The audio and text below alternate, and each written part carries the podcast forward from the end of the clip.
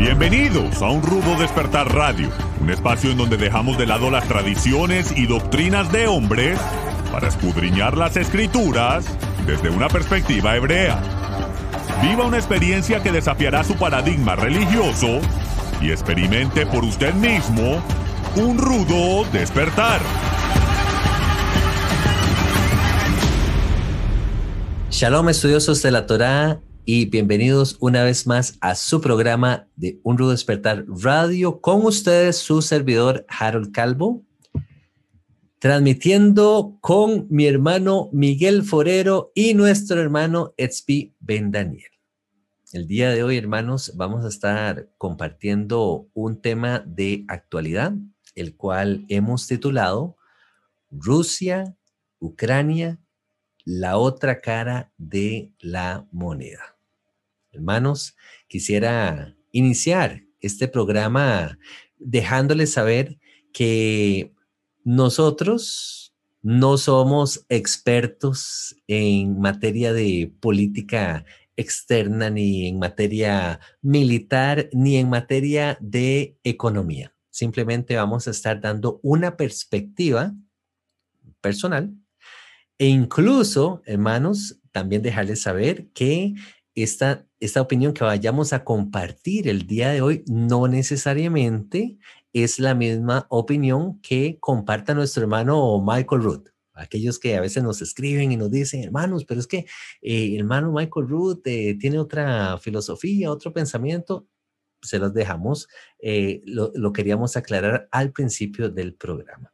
Tome notas, hermanos, también dejarles saber que no estamos tomando una posición con un país o con otro, sino que queremos ampliar el espectro de la información. Para que aquellos que tal vez se han quedado con la información solamente de CNN y otras cadenas de televisión, pues puedan también sumar otros detalles, principalmente detalles históricos, detalles que tienen que ver también con la economía, detalles eh, incluso religiosos.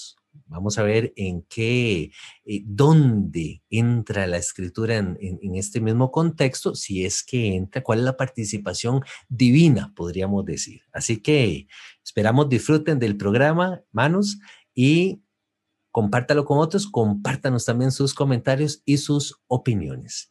Hermano Miguel, bienvenido. Hermano Etzpi, shalom, shalom, bienvenidos. Shalom, eh, Harold y Isbi, gracias por la invitación y es una bonita oportunidad para compartir todas estas cosas. De hecho, cuando se planteó que habláramos sobre este asunto, me recordé de un pequeño librito que conseguí hace muchos años que se llama El arte de la guerra. Y, es, ese es como un manual de la guerra que han utilizado muchísimas personas a lo largo de los siglos. Esto tiene más de 2.000 años 2.400 años, el tratado militar más antiguo se considera. Y solamente quiero hacer una pequeña introducción con un pequeño párrafo que quizás nos da el contexto, la base de todo esto. Dice así, toda guerra se basa en el engaño.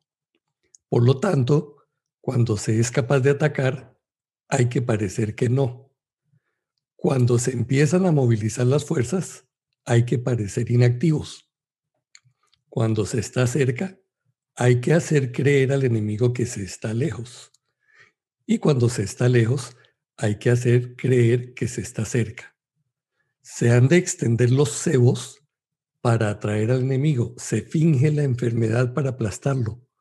Si él está seguro de todos sus frentes, hay que estar preparado para eso. Si él posee una fuerza superior, hay que evadirlo. Y sigue con una serie de, recomendaciones de esto que cuando usted se pone a escuchar toda la información que está saliendo en los medios, si desconoce esto, pues usted termina siendo manipulado y como decimos popularmente, tragándose el anzuelo con todo y caña. Y finalmente usted asume una posición sin haber tenido la oportunidad de mirar desde otro ángulo qué es lo que realmente está sucediendo. Entonces, por eso estamos aquí y lo que pretendemos hoy es como darles un poco de contexto en todo lo que está llegando a nuestros oídos. Bueno, sí, tal vez antes de pasar la palabra a nuestro hermano Etzbin, quiero añadir a este comentario del hermano Miguel una notita rápidamente que escuché el día de ayer. Dice de la siguiente manera, si no lees el periódico o las noticias, estás desinformado.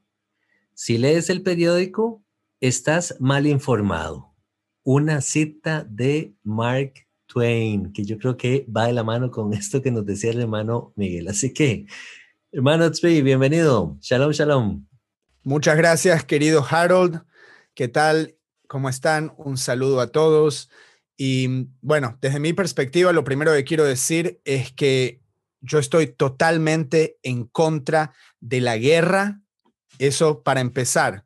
En segundo lugar, eh, yo siempre voy a simpatizar con la población civil de cualquier país que no está envuelta de ninguna manera en estos conflictos. Siempre es la gente en el poder la que gana con esto, ya sea el poder eh, gubernamental o eh, grandes corporaciones como eh, las empresas de telecomunicaciones, las noticias venden más cuando hay una guerra o la amenaza de una guerra. Todos los noticieros que quieren sembrar ese pánico para vender, las compañías armamentistas, obviamente, que tienen contratos con el gobierno, van a beneficiarse de esto. Estados Unidos ya eh, compró muchísimas armas para mandar a Ucrania, etcétera. Em, compañías de eh, tecnología con em, eh, ciberseguridad, ¿sí? se habla de hackeos masivos y cosas así. Cada vez que se pone información así, acciones de ciertas compañías suben, hay intereses dentro de los congresos de los países que tienen acciones en tal o cual compañía. O sea, todas las cosas que nosotros no sabemos son muchísimas más que las que sabemos. Y mm, uno de los puntos principales que a mí me causa curiosidad, primero soy un apasionado de la historia, me encanta aprender siempre acerca de la historia porque eh, nosotros, el mundo hoy en día, es un resultado de la historia de aquellos que vinieron antes de nosotros, ya sea para bien o para mal. Somos el resultado de eso, ¿sí?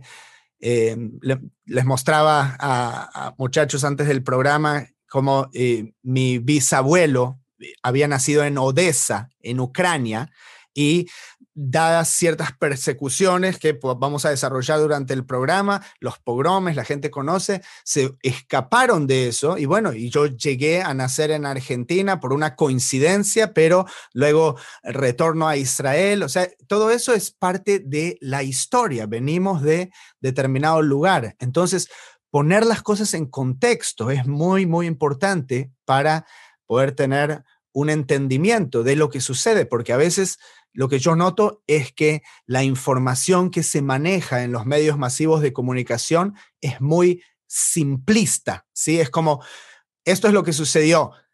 Rusia invadió a este país, ahora tenemos que estar a favor de este país y atacar a Rusia, y a pesar de que no se dice oficialmente, tenemos que atacar a Rusia, eso es la, el sentimiento que se quiere generar en la opinión pública. Es muy claro cómo eh, los mismos medios de comunicación que estaban diciendo, eh, tenemos tantos muertos de COVID, ¿sí? va a haber dos millones de muertos, eh, ponen los contadores en los canales de televisión, querían generar el pánico y todo esto, son los mismos que ahora nos están dando las siguientes noticias. Entonces, ¿por qué de golpe voy a confiar en lo que diga el medio que mintió por años sobre otras cosas, ¿se entiende? Entonces, naturalmente deberíamos tener ese hambre de buscar y no digo que todo el mundo tiene que estar eh, involucrado. Mucha gente dice, yo vivo a muchísimos eh, kilómetros de ese lugar, no me influye en nada, no me interesa, me quedo por fuera.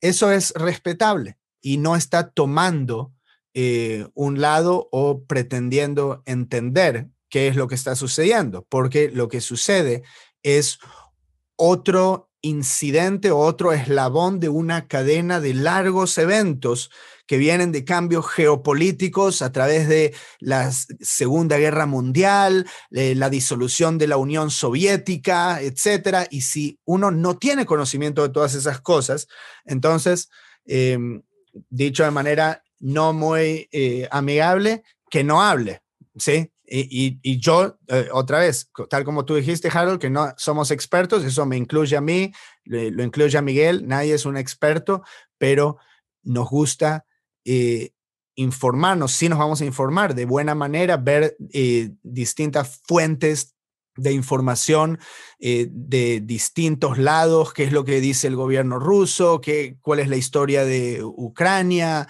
cómo los cambios fueron sucediendo para poder formar una opinión que esté más adherida a la realidad. Entonces, em, esa manipulación de, los medios de comunicación me parece importante que la gente tenga en cuenta y bueno, ya lamentablemente se empezó a dar incluso en esta guerra que muchísimas de las noticias que empezaron a ser difundidas eh, fueron eh, tal vez refutadas posteriormente. Una de ahorita, al momento que estamos grabando este programa, de, eh, había dicho el presidente de Ucrania que habían bombardeado un memorial, un monumento a víctimas del holocausto que está en Babillar, en Ucrania, y resulta que un periodista de eh, el periódico Yediota Haronot, que es uno de los periódicos más eh, populares con más tirada de Israel. Este periodista Ron Ben Ishai dice que fue a Babillar en Ucrania como corresponsal y nada fue dañado. Y se sacó fotos ahí con el documento, con el monumento, perdón, eh, en Babillar. Y ciertas historias como estas habían circulado y luego eh, viene la contracorriente de esos reportes. Entonces, uno al final queda confundido y al menos eso es mejor que ciegamente creer todo lo que nos dice un lado o ese lado de información oficial. ¿Se entiende? ¿Cómo lo ven? Totalmente de acuerdo contigo, eh, hermano Tzpi. Eh, muy interesante esa observación de tener mucho cuidado cómo filtramos la información que recibimos a través de, las, de los medios de comunicación que en algún momento nos dijeron que la, mm, todo este tema del COVID que tú mencionabas y, todo este temor y todo este miedo que quisieron transmitirnos, ahora son estos mismos que nos están enviando las noticias de parte de eh, supuestamente los acontecimientos que están ocurriendo en Ucrania. Pero ya que estamos hablando de esto, me gustaría eh, que nos fuéramos a retrocediéramos en la historia, hermanos, y para poder entender un poquito más del contexto que nos mencionaba el hermano Tzvi. Ucrania, una tierra antigua, eh, con una historia extensa, eh, se nos dice que llena de belleza, eh, con mucho heroísmo y con mucho sacrificio, ¿sí? Ubicada eh, al oeste de la antigua Unión Soviética, colinda con Rusia, actualmente al este, Bielorrusia al norte, Polonia, Eslovaquia, Hungría, Rumanía y Moldavia al suroeste, el Mar Negro y el Mar de Azov al al sur. Oiga, qué interesante. Este es un, país que está eh, colinda con muchas, muchas naciones. ¿Ok? Ahora, tú mencionabas algo interesante, hermano Tzvi. La participación que tuvo Ucrania o el territorio de Ucrania en lo que fue la Primera Guerra Mundial y la Segunda Guerra Mundial.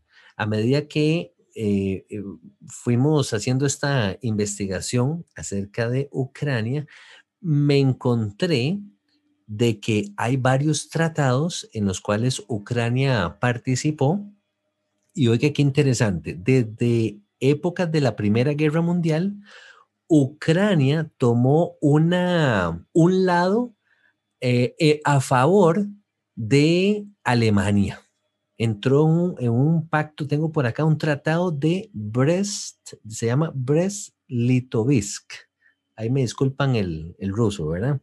Esto allá en años de 1918, donde Ucrania, al parecer, entró bajo la protección de Alemania. Más adelante, eh, Ucrania vuelve a participar de un pacto, el pacto Molotov, en 1939. Ya esto fue en la Segunda Guerra Mundial. Y oiga, qué interesante. Al parecer, el gobernante Stalin y Hitler firmaron un acuerdo de no atacarse entre ellos. ¿ok?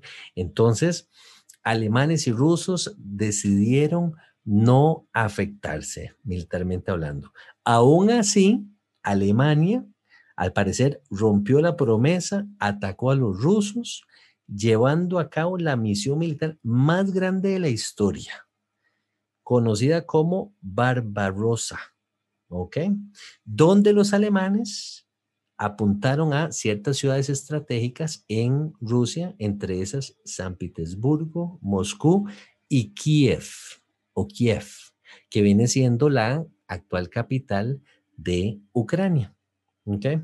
Entonces, cuando se dio la Segunda Guerra Mundial, oiga qué interesante, la mayor parte de Ucrania occidental se unió al régimen nazi, así como lo están oyendo, en protesta del mandato ruso y colaboraron abiertamente con los alemanes.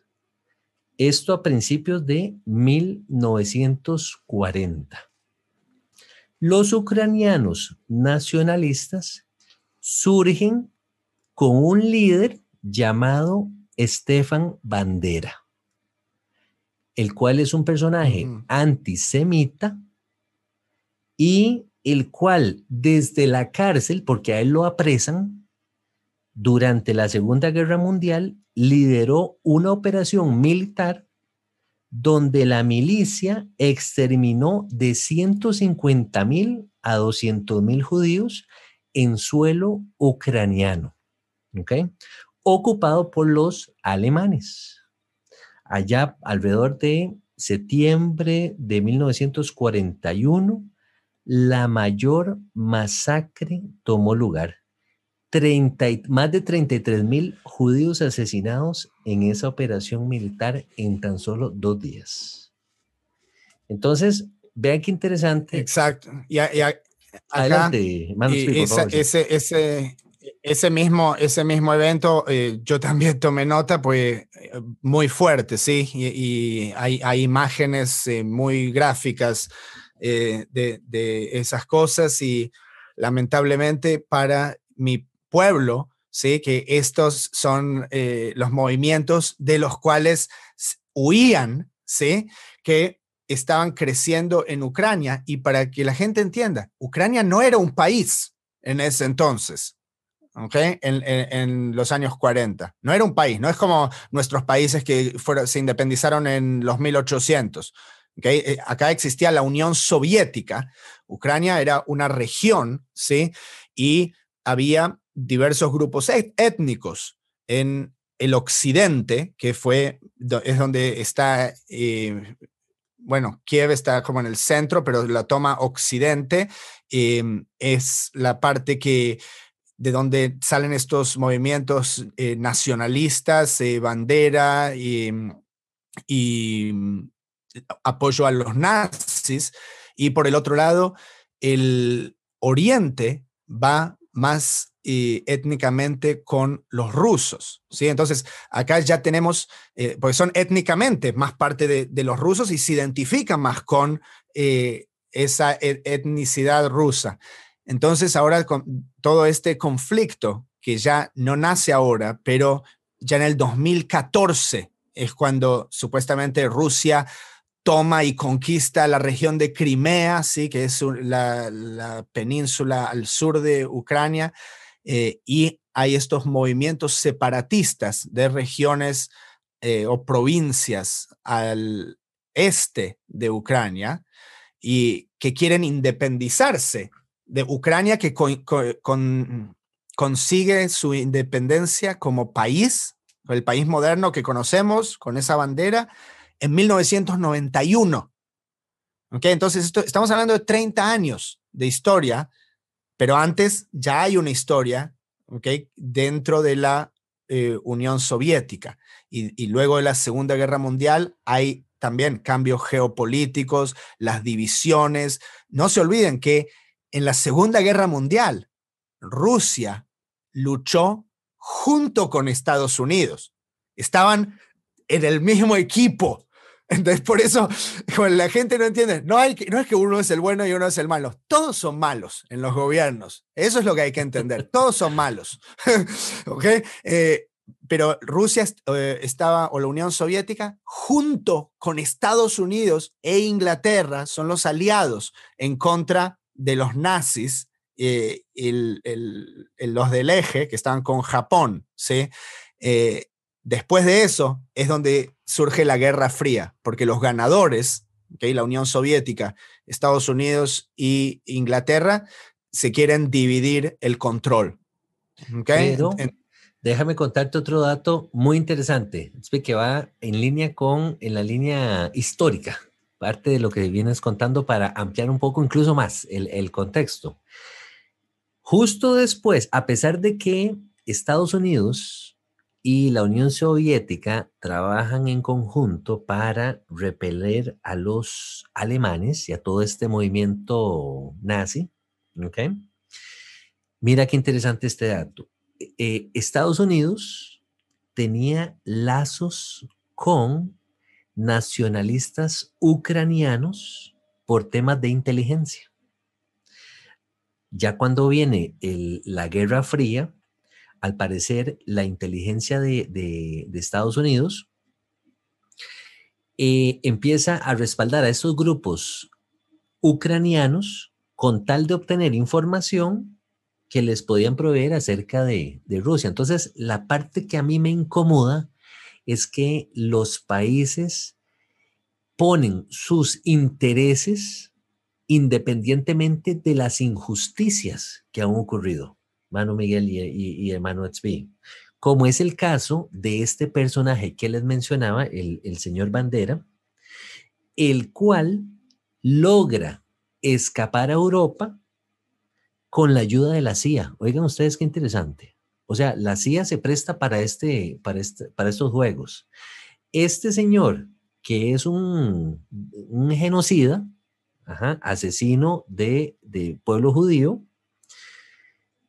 logra escaparse, se, esconde al parecer en, Alemania, no es tomado en cuenta en el juicio o, en, los, en, los, juicios de, de Nuremberg, sino que logra una indulgencia a través de las palancas de la CIA y entonces de, queda, queda, queda impune, por así decirlo, no, no es juzgado y al final del camino, pues, eh, eh, es asesinado en Alemania. Luego, este señor Bandera se llega a convertir en un símbolo del, del nacionalismo de Ucrania.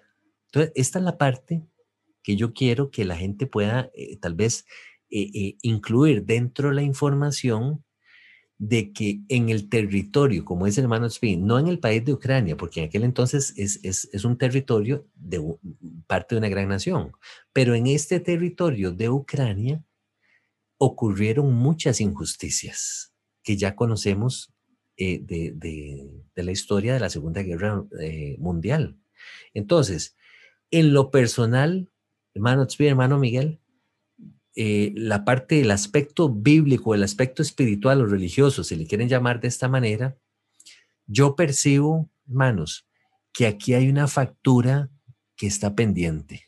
Yo no estoy tomando aquí lugares nuevamente. Aquí no, no, el programa no se trata de eso de que decir si los ucranianos o si los rusos o si quién. No, no. Yo lo que estoy diciendo, a mi parecer, ya viendo este, este contexto histórico, es que aquí en esta nación, en este territorio de Ucrania, se, dieron em, hechos injustos, en este caso con los judíos, hechos eh, eh, antisemitas, y aquí se está pasando una factura y yo lo que percibo es que el Altísimo, por alguna razón, permite que estas cosas sucedan hoy en día en esta tierra de Ucrania. ¿sí?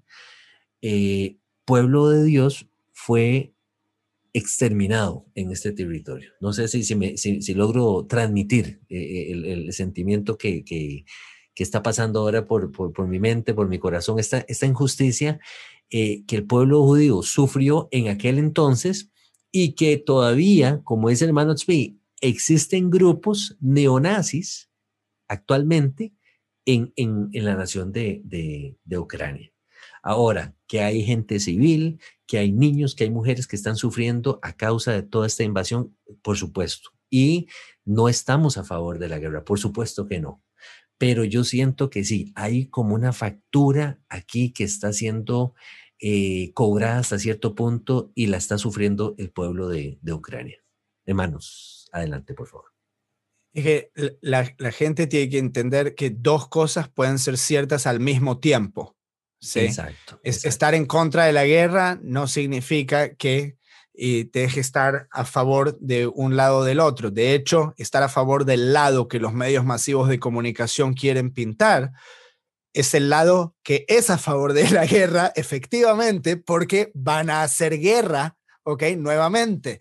Ellos, ¿por qué todo el mundo está al tanto de la guerra en Ucrania? Es simplemente porque los medios masivos de comunicación la magnifican de una manera que no magnifican lo que está sucediendo de manera diaria en el Yemen o Somalia o Irak o Siria, ¿sí?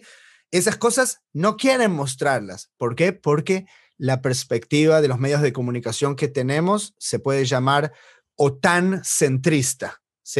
El OTAN es este tratado que firmaron del Atlántico Norte eh, posteriormente eh, eh, a la Segunda Guerra Mundial para que supuestamente no suceda otra guerra mundial. ¿Sí? Entonces, aquellos, y esto es vital, es crucial para entender el conflicto de Ucrania también.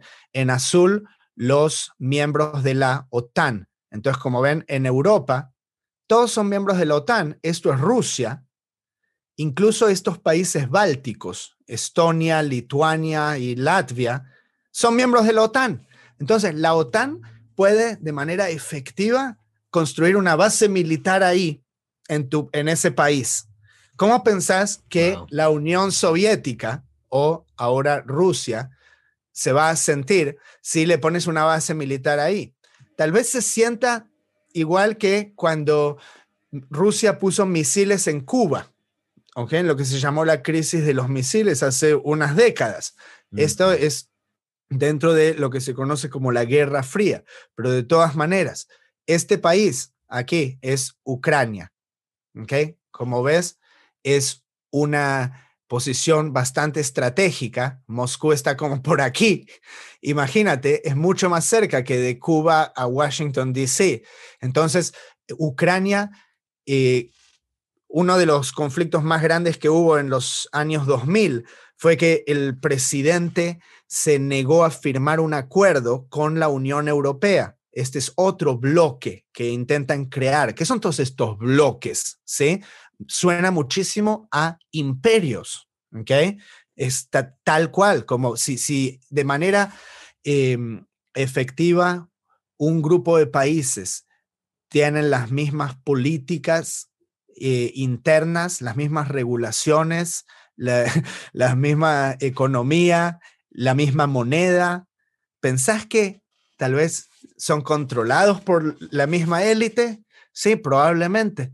Entonces, por eso quieren recrear estos imperios, pero al mismo tiempo que eh, uno em, posee ese sentimiento de que sí, somos nuestro propio país, pero en realidad el sentimiento que se nos quiere dar es en contra del nacionalismo generalmente y a favor de la globalización, ¿sí? que, que que tenemos, somos parte del mismo mundo, etcétera. Tenemos esa conciencia global, eso es lo que nos quieren vender, eh, en contra del nacionalismo, pero al mismo tiempo, en, este caso, están eh, a favor del nacionalismo ucraniano, eh, porque eso repercute en que es en contra de Rusia y la Unión Soviética.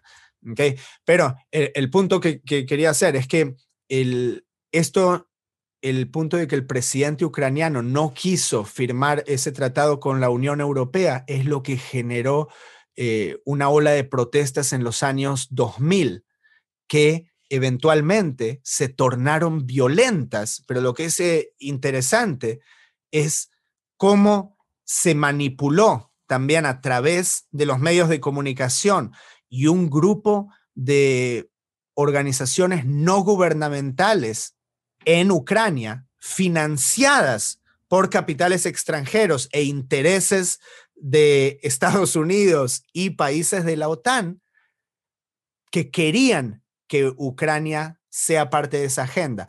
Ellos infiltraron eh, protestantes eh, violentos que comenzaron una ola de violencia en Ucrania y eventualmente eh, un golpe de Estado, se puede decir. ¿sí? Esto sucede en, el último par de décadas, en los últimos 10, 15 años, y es algo que la gente no tiene conciencia. De hecho, yo no tenía conciencia. Yo me acuerdo que sí, me acuerdo cuando Rusia eh, tomó Crimea, uno lo tiene ahí en el subconsciente, pero nunca estudiamos, no estudiamos la historia de cada país de todo el mundo, porque no, no, no somos historiadores.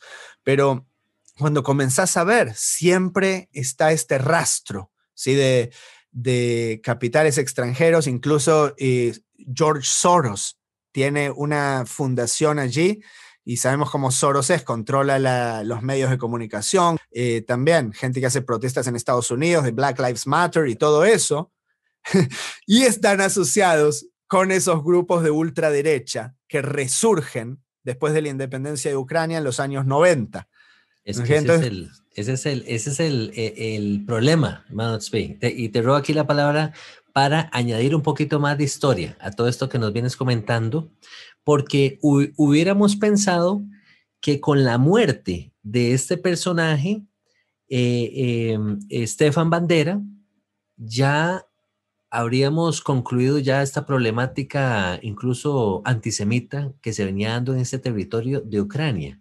Pero regresando el calendario a principios de los años 90, justo después de la caída del muro de Berlín y el debilitamiento del régimen de, Kremlin, surge un grupo o una organización política nacionalista en Ucrania, esto ya a, a finales de los 80, en el 89, pidiendo la independencia de Ucrania, de la, de la Unión Soviética.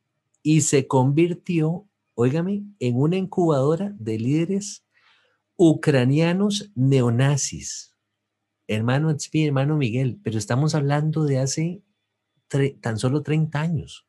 O sea, ya habíamos pasado el capítulo, la página de la Segunda Guerra Mundial, del Holocausto, ya eh, la humanidad debió haber aprendido esa, esa lección. Ya, ya, ya, ya cometimos un error muy grande. Seis millones de judíos en el Holocausto. Pero en, el, en los años 90 nuevamente vuelven a surgir estos grupos neonazis, ahora en territorio ucraniano, fundando partidos políticos, siguiendo los principios antisemitas de este personaje, Stefan Bandera. ¿Cómo va a creer usted? Y hay entonces eh, personas eh, em, que influencian a las masas, que toman eh, ya puestos políticos, como es el caso de, tengo por aquí anotado a un personaje, Ole Tianibuk, el cual el propósito de él era sacar a los judíos de Ucrania y de, incluso a los ucranianos rusos también, a los que tienen esta tendencia eh, en favor de Rusia, ¿sí? Y a lo que él llamaba la mafia judía Muscarita.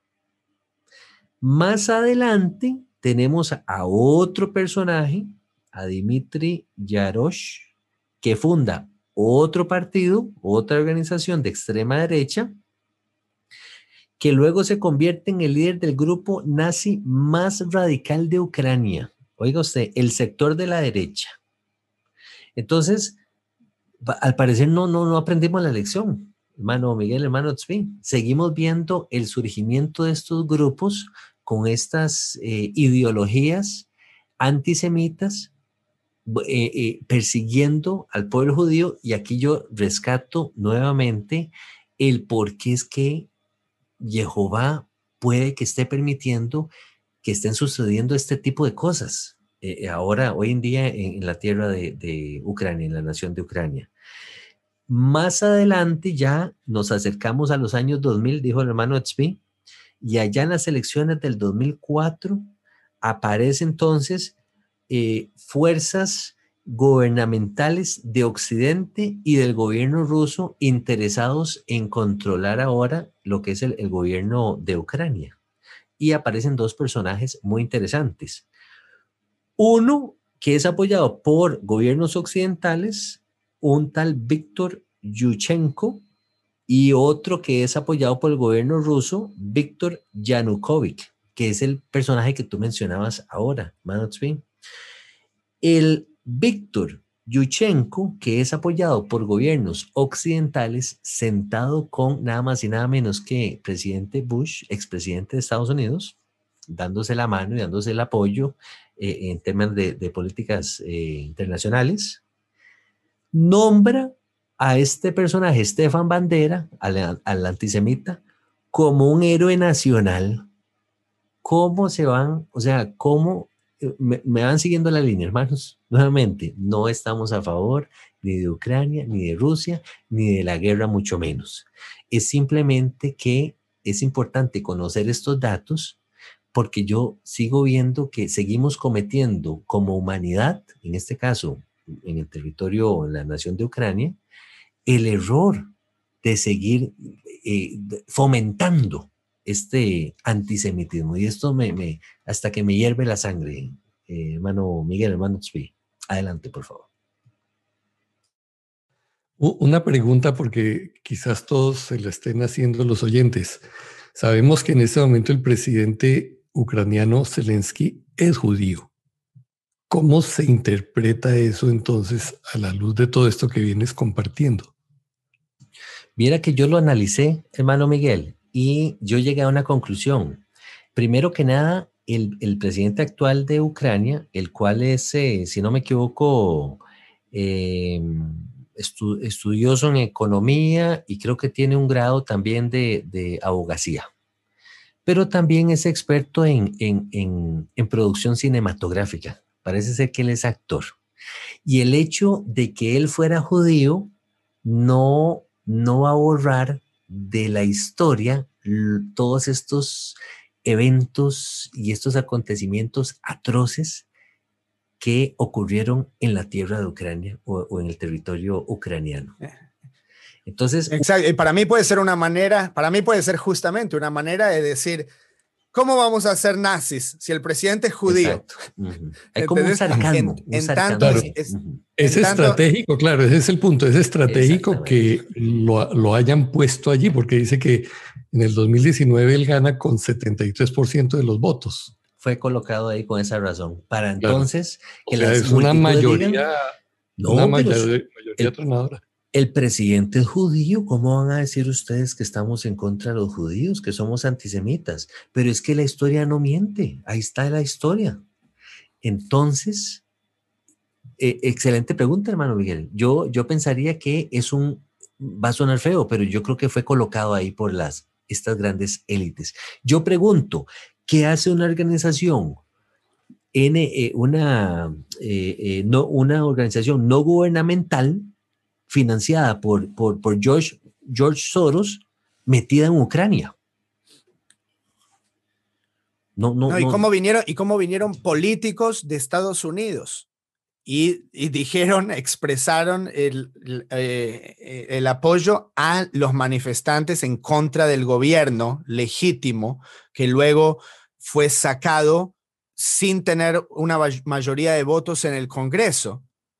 O sea, y lo sacaron inconstitucionalmente y, mm, al gobierno ese que había elegido. Después de que eso sucede, eh, hay regiones que no quieren ya ser parte del gobierno centralizado de Ucrania, porque ese gobierno era el gobierno elitista que quería unirse a la Unión Europea, el gobierno que apoyaba el, eh, la CIA, el gobierno de Estados Unidos, ¿sí? la asistente de la Secretaría de la Unión Europea, todos ellos, o sea, los globalistas, lo que se diría, eh, estaban con ese gobierno central ucraniano. Y al mismo tiempo había regiones que se llamaban separatistas, que acá cualquiera que se ponga a buscar en Google distintos tipos de, mapas de Ucrania, se puede ver en esto, por ejemplo, lingüísticamente y étnicamente. Ves cómo hay una región azul, o sea, lo que serían los eh, ultranacionalistas o los que votan de una manera, ¿ok? Eh, y la mayoría de la gente, obviamente, no, probablemente solo quiere sobrevivir, pero políticamente hablando, eh, fíjate la región de Crimea, son étnicamente rusos. ¿okay? Entonces, si un gobierno ultranacionalista ucraniano toma el poder y sucede que vos sos ruso, pero vivís en ese país políticamente que nació hace 10 o 15 años, ¿pensás que el gobierno ultranacionalista ucraniano va a ser bondadoso con vos? Sí, no, ¿Entendés? Eh, obviamente tenemos historias a lo largo de los años de genocidio, ¿sí? de opresión de minorías. Entonces, van a un referendo, la región de Crimea quiere no formar parte de Ucrania, quiere ser una región independiente. Sucede esto en el 2014 y después cuando Rusia eh, hace un protectorado o desde la perspectiva OTAN centrista, Rusia invade y toma Crimea. ¿Se entiende? Hay dos maneras y no te digo cuál es la correcta, porque existe propaganda rusa tal como existe propaganda de las pero acá tenés otra región, la de la región de Donbass, estos dos estados que son declarados, mira lo que dice, étnicamente rusos o de manera significativa. Y acá el amarillo, la mayoría habla ruso, la región del sur y el oriente. Entonces, cuando ultranacionalistas toman el poder, luego quieren ir en contra de las minorías. Y las minorías tal vez quieren independizarse de un gobierno centralizado. ¿Ok? Se puede mirar de esa manera. No tienen el derecho, si un país nació hace 10 años, que se llama Ucrania, ahora quiero un país que se llame Donetsk. ¿Sí? Si vas a un mapa del mundo, ¿ok? Muchos harían bien en hacer esto. Estos países son nuevos. Kosovo, ¿Cuándo, ¿Cuándo sale ese país? Montenegro, Bosnia-Herzegovina, sí, tenías Yugoslavia antes, tenías Checoslovaquia, ¿ok? Sí, los mapas van cambiando. Y un día sale alguien como Alejandro Magno de Grecia y dice, ahora todos estos países van a ser míos. Entonces, lo voy a llamar de tal manera, ¿entendés? Y, y tenés imperios y ahí para unirlo a la temática bíblica, que los imperios, ¿sí? Surgen y caen em, y, obviamente, y muchas veces, eh, o todas las veces, el, creador está en control de estas cosas y, el que se cree que es todopoderoso, luego es destruido y queda en la historia y luego surge una cosa nueva. ¿sí? Tal vez para sumarle a ese comentario, ahora que, que estás mencionando el, contexto bíblico, y, ir ya como tal vez eh, concluyendo, dándole forma a esto, el, el, ejemplo, yo encuentro varios ejemplos en la escritura de cómo Jehová permite que naciones vengan y golpeen la nación de Israel, por ejemplo, por haber quebrantado el pacto, ¿sí? Por haber, haber quebrantado la Torah. Entonces tienes a, mm, el caso de Babilonia, golpeando a Israel, llevándose cautivos a los israelitas a Babilonia. ¿Ok? Permíteme esta cita, eh, Harold. Adelante, adelante, hermano Miguel. Porque el profeta Jeremías habla muy claro sobre eso y Jehová dice, he aquí enviaré y tomaré a todas las tribus del norte, dice Jehová, y a Nabucodonosor, rey de Babilonia, mi siervo, oiga bien cómo lo llama. Exacto. Los traeré contra esta tierra y contra sus moradores y todas las naciones alrededor. Los destruiré y los pondré por escarnio y por burla en desolación perpetua. Entonces, quien uno mira que está detrás de todo este escenario, eh, realmente no es el equivalente a lo que sería hoy, ¿no? Eh, Rusia, Estados Unidos. No, detrás de todo esto hay una, un ser que, que controla la historia de acuerdo a sus propósitos, ¿no? Entonces, simplemente nosotros tenemos en este momento la oportunidad de ser testigos de algo fascinante que está sucediendo en todo el mundo. Y es como eh, todas estas cosas se alinean, pero si nos dejamos llevar por la narrativa que nos quieren dar, van a despertarse nuestras pasiones, porque ese es el propósito de todas estas eh, cuestiones políticas, ¿no? Despertar las pasiones de las personas para llevarlas a un punto de irracionalidad en donde son capaces de matar al vecino, al familiar, porque no piensa de la misma manera. Entonces, lamentablemente, eh, eh, esto ha sucedido y está sucediendo. Yo sí creo que debemos darle un vistazo a esto que tú estás enfocando ahorita, no perder de vista que Dios es el que tiene el control de las cosas. Este es su plan, la creación le pertenece a Él, le pertenecemos a Él por creación y por redención. Y el futuro también está en sus manos. Entonces Él está desarrollando este plan que en algunos momentos atisbamos en las profecías como que hay mm, visos de cumplimiento de ellas en estos momentos. Sí, cuando se habla de, de, todos estos movimientos como el que estamos hablando hoy. Y, y, hay para especular, obviamente, para decir, sí, sí, sí, este es el cumplimiento ya de esa profecía. Es un cumplimiento parcial, estamos eh, asistiendo simplemente a una, a una capa más del cumplimiento de aquellas cosas, realmente ya es el final de, todo esto y Dios está orquestando ya el escenario para la aparición del Mesías finalmente. Todo eso es, lo que queremos invitar a, a la audiencia a considerar, ¿no? Exacto quiero, decir, quiero decir una cosa, sí, sí, llega a ser que viene el Mesías, pero luego le están diciendo en CNN que está viniendo el Mesías y lo están filmando, no le crea. Ese no es. Ese es lo primero. menos de esa fuente, ¿verdad? no, pero quería sumar el comentario del hermano Miguel que así como Jehová permite o ha permitido más bien que Israel haya sido golpeado por las naciones, por imperios, pues también permite que naciones que han cometido injusticia contra la niña de sus ojos, Israel, su amada, entonces vemos casos como estos, como los de Rusia. Rusia es, yo lo veo como un un, canal, un, instrumento, un vaso que está usando Jehová para aplicar hasta cierto punto cierta justicia con respecto a lo ocurrido en Ucrania. Ahora, es muy lamentable, por supuesto, nuevamente, eh, niñas, ah, niños, mujeres, eh, hombres, eh, civiles, que inocentes, que están sufriendo todo esto que está ocurriendo en este momento en, Ucrania. Pero recuerdo aquel pasaje en, Génesis, Jehová le dijo a, su siervo Abraham, a su amigo Abraham, ¿sí? Ese pasaje famoso que dice, los que te bendigan, los que te bendijeren, yo, yo los bendeciré, ¿sí? Y los que te maldigan, yo, yo los maldeciré. Entonces, para mí el panorama está claro aquí. Lamentablemente ocurrieron atrocidades en este territorio de, Ucrania.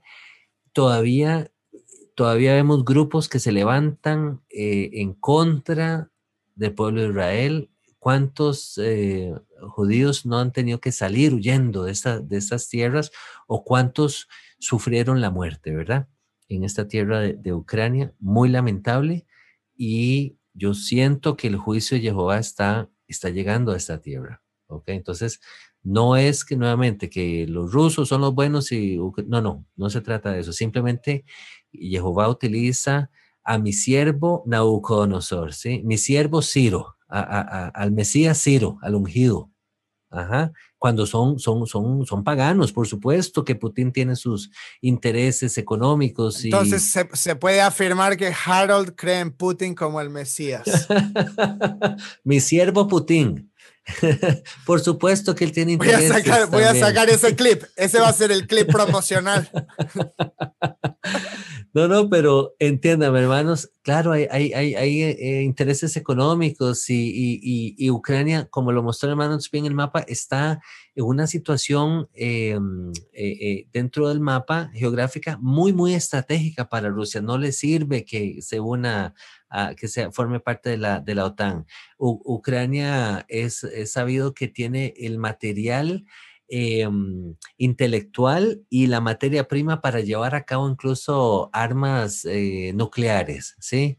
Y teniendo relaciones muy cercanas con gobiernos occidentales, no le sirve a Rusia tampoco que, Ucrania se arme y, esté tan cerca de Rusia y, ponga ahí armas eh, nucleares en su contra, ¿verdad? Entonces, claro, hay muchas cosas y eh, economistas hablan de eh, querer golpear el dólar, luego está el aspecto de que China se une con Rusia, eh, otros también hablan un poquito de, teorías de conspiración, ¿verdad? Que yo no las descarto, incluso el tema de lo ocurrido de allá en Canadá eh, con Trudeau congelando cuentas bancarias, haciendo ese experimento.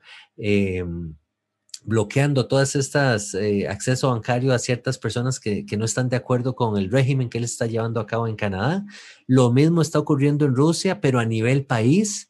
Ahora son las naciones, Estados Unidos principalmente, bloqueando eh, sistemas bancarios y cerrando bancos afectando a, ciudadanos rusos, eh, tratando de poner, eh, ¿cómo le ponen? Le llaman ellos como medidas, como, em, como penalidades, ¿verdad? Ciertas este, restricciones. Sanciones. Sanciones, qué buen término, ahí está, sanciones con tal de, reprimir a Rusia o castigarla por toda esta invasión que hizo a, Ucrania, ¿verdad? Entonces, por supuesto, y que el oro, entonces ahora el oro se está fortaleciendo y vamos a escuchar mucha, mucha información. Nosotros nuevamente no somos expertos en materia económica, pero hay, hay muchos aspectos sin dejar por fuera el aspecto que está ahí, que nadie lo puede borrar, que es el aspecto de la historia que hemos venido comentando y, esta perspectiva bíblica que, veníamos desarrollando, ¿verdad? De cómo Jehová permite que ciertas naciones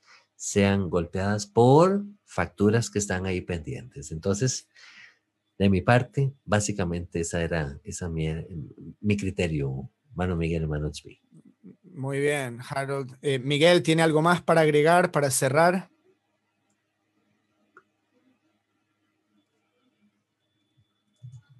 Gracias. Simplemente motivar a la gente a escuchar, a, buscar la otra cara de la moneda, como titulamos el programa. Eh, invitarlos a que eh, consideren que siempre habrá una segunda versión. Probablemente en sus, aún en sus situaciones de conflictos personales, usted se habrá dado cuenta que, que siempre hay dos, dos versiones y en todo esto necesitamos escucharlas juntas, ambas, para poder evaluar y poder tener un criterio. Pensaba en, todo este proceso que estas situaciones son muy sui generis, muy diferentes a lo que se vivió en Latinoamérica, porque nosotros nunca hemos tenido ese tipo de conflictos hasta el presente en los países latinoamericanos. Cada uno eh, reclamó su independencia y vivió tranquilamente, bueno, no tranquilamente, pero digamos respecto de sus vecinos. eh, esto es diferente. Y esto probablemente va a afectar en su desarrollo a todas las demás naciones porque es parte de una agenda global que, como ya hemos hablado, está en marcha, no, van, no se van a detener y, van a seguir cambiándonos el, la temática con el propósito de finalmente meternos en ese nuevo reinicio, que es lo que se ha planteado. Entonces, bueno, simplemente motivarlos a esto, busquemos a nuestro Padre, busquemos a Jehová, Él es el que tiene el control, descansemos en Él, tengamos paz, porque el peor enemigo de todo esto es el temor, el miedo. Si usted mm, se mantiene con miedo, va a seguir usando mascarilla, va a seguir eh, corriendo de un lado para otro y usted mismo va a ser la víctima de su propio temor. Entonces, fuera con eso y vamos con la fe en el Señor adelante. Amén. Así es. Bueno, hermano Miguel, hermano Spin, creo que hemos llegado al, final de, este programa. Hermanos, esperamos haya sido de bendición y poder, poder haber aportado un, granito a, pues un granito más, sí, a todo este entendimiento y toda esta información que hemos eh, recibido, que hemos venido recibiendo por todos estos días acerca del conflicto Ucrania-Rusia y poder pesarlo todo, filtrarlo todo a través de la escritura, a través de la historia, a través de los hechos. Eh, esperamos sus comentarios nuevamente en la sección de, comentarios eh, a través de las redes sociales. Muchas gracias, hermano Miguel, por su tiempo, hermano XP, a ambos por siempre traer aportes tan enriquecedores. Damos por concluido el programa. Nos vemos hasta la próxima. Jehová les bendiga y les guarde. Shalom. Shalom.